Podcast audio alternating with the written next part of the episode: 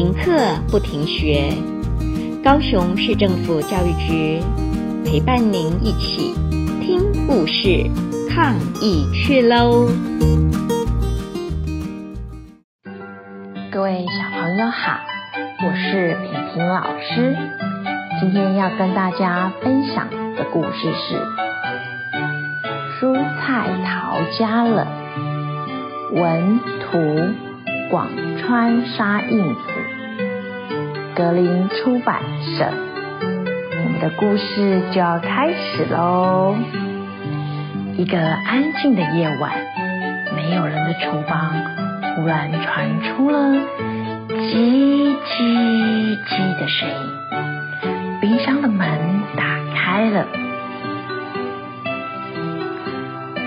我受不了了。黄瓜一边说着，一边跨出冰箱。等一下，我也要跟你走，待在这里只会被丢掉。牛蒡跟着走出来。啊，我也是。番茄也走了出来。咚咚咚咚，从阴暗的角落。走出了好几个头上长角的马铃薯，被放到连芽都长出来了，我们完全都被忘记了，真真真是可恶！我们干脆逃家吧。黄瓜这时候说：“听说今天有一个集会。”里面全部都像我们这样的人被人遗忘的蔬菜。总之，我们先去那边看看。听到黄瓜的话，蔬菜们一个接着一个走出了大门。明亮的月光照着街道，仔细看，从这户人家、那户人家走出了好多小小的黑影。那些黑影都集合在一起，排成了一条长长的队伍。他们全被遗忘了，在家中的某个角落，被放到过期的蔬菜。不知道是谁带头唱起了这首歌，一个接一个，一个接一个，可怜的蔬菜。这条队伍只有恨，没有爱。我们变成这样，到底是受谁害？不久，蔬菜们来到稻田一角的空地。大南瓜首先站出来说：“你们看我的外表，一定以为……”不会坏，可是我被放了三个月。南瓜慢慢的转过身子，啊，哇，全发霉了。接着走出来的是长葱，别看我现在这样子。当初我可是站着直挺挺的，是谁害我变成这样的？我的皮肤也是，原本光滑又细致，大家都说我好漂亮。番茄这时候也站出来说话了。接下来换牛棒讲。以前有个外国人看到我，怀疑我是树枝，但没想到我现在瘦成这副模样。牛蒡因为身体太干了，连懊恼的眼泪都挤不出来。接下来出场的是马铃薯。我们生来就好吃，我们有美味多汁的权利。我们不甘心，不甘心！马铃薯们一个接着一个叫着。反正都已经坏掉了，不管，我们要把有毒的芽挖出来，加油，加油，加油！蔬菜们骚动了起来，他们一边喊着“腐败”。发臭，让人一闻就昏倒，迷糊糊、黏哒哒，让他们受不了。偷偷的丢进药里，让他们拉肚子。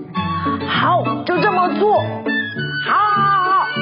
当大家正说得起劲，这时候寺庙的钟声传来了一阵响，叮。原来是蚯蚓大师来了，他穿了一件黑色的袈裟，戴着斗笠的蚯蚓，他身边有个西瓜虫小和尚。我是蚯蚓大师，请各位蔬菜别恨人类。你说不要恨人类，已经太迟了吧？不不不不不，我很了解各位的心情。就算各位痛恨人类，对你们也没帮助。可是这一切都是人类的错。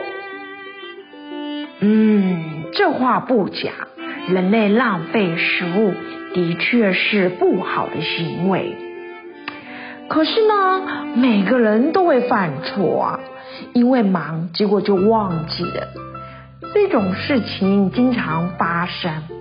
假如因为这样就讨厌对方，做坏事来代表你们内心都腐败了。内心一旦腐败了，就永远无法长出美味可口的蔬菜了。蔬菜们静静地听着蚯蚓大师的话，有的流下了眼泪。这时候，南瓜就代表大伙发问。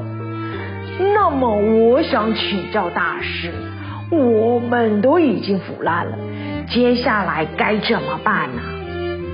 蚯蚓大师回答：“嗯，就算你们腐烂了，仍然是营养满分的蔬菜，还是有用的。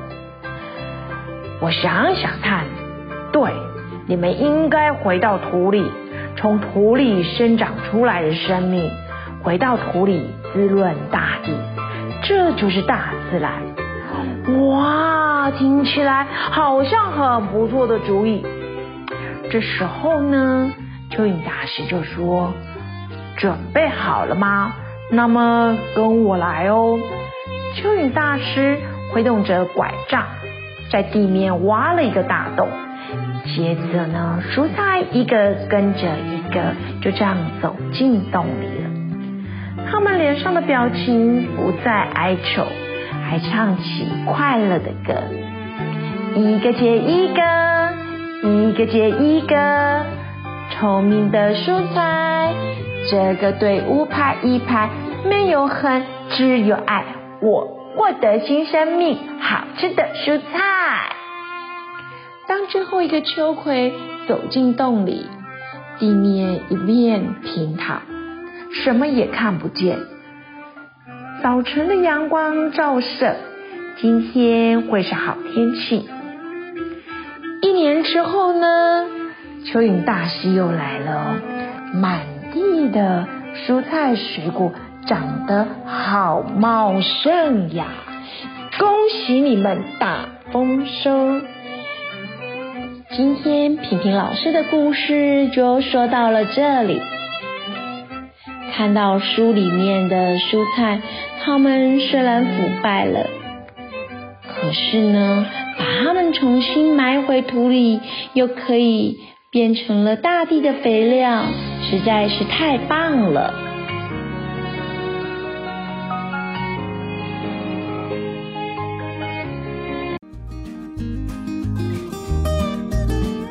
故事听完了，亲爱的小朋友，听完故事以后，你有什么想法呢？可以跟你亲爱的家人分享哦。欢迎继续点选下一个故事。